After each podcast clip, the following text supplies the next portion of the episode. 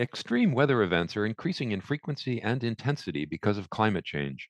Pregnant people and newborns are particularly vulnerable to health harms associated with the consequences of climate change, including wildfires, stronger hurricanes, and extreme heat. I'm Stephen Morrissey, managing editor of the New England Journal of Medicine, and I'm talking with Sonja Rasmussen, a professor of genetic medicine at Johns Hopkins University. Dr. Rasmussen has co authored a perspective article about the effects of climate change on pregnant people and babies. Dr. Rasmussen, your perspective article focuses in part on the effect of wildfires, which, as you write, have become more widespread, hotter, and faster burning. So, how do wildfires affect pregnant people and babies in particular? Well, wildfires, as is the case with other public health emergencies, put all of our health at risk.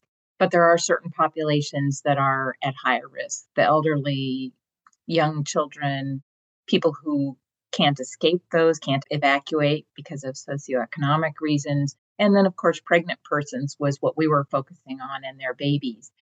And there are some data that show that the wildfires or the effects of wildfires on air quality can have adverse effects on pregnant people.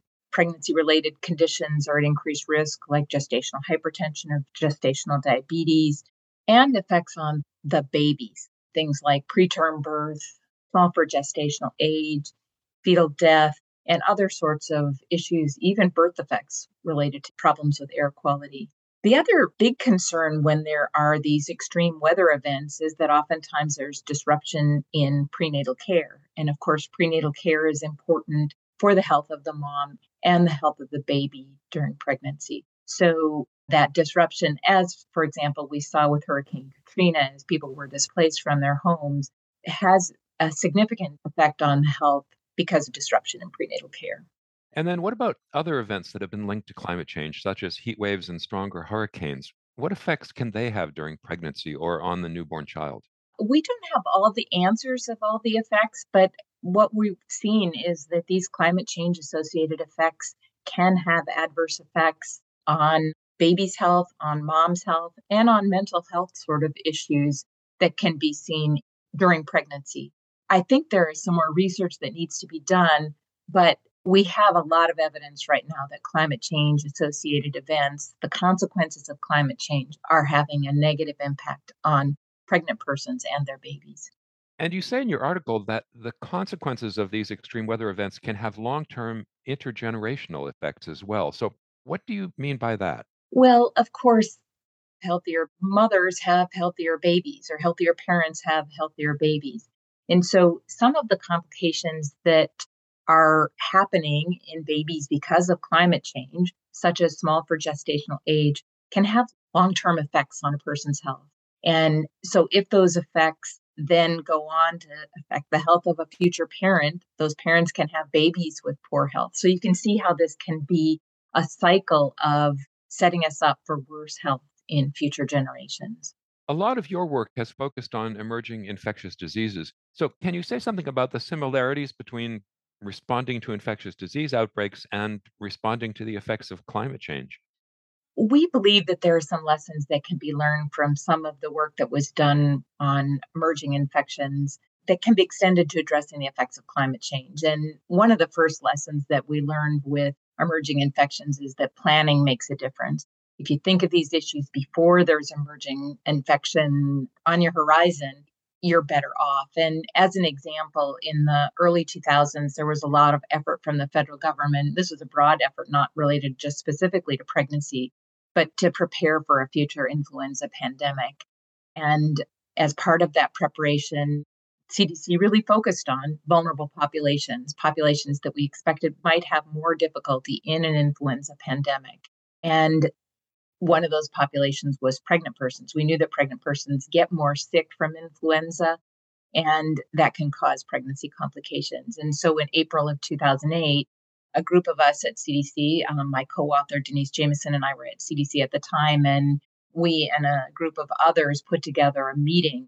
And it was bringing in experts from around the country, some from internationally, to discuss those challenges that we expected that we'd be faced in a future influenza pandemic. Also, at that meeting were some of the key partners, such as members of the American College of Obstetricians and Gynecologists. And those people gave CDC input on some really critical questions. And one of the biggest ones was should pregnant persons receive treatment with an antiviral medication? We knew pregnant persons got sicker from influenza.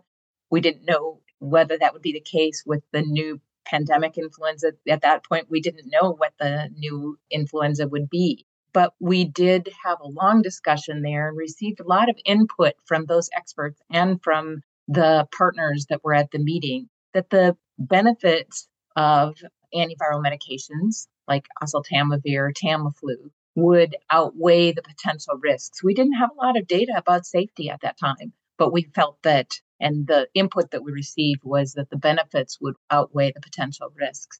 That led then a year later, when the pandemic hit, when the 2009 H1N1 pandemic occurred, that led to a recommendation that pregnant persons should be treated with oseltamivir, which later showed to be really important. We found that treatment reduced the risk of admission to an intensive care unit and reduced the likelihood of pregnant persons dying.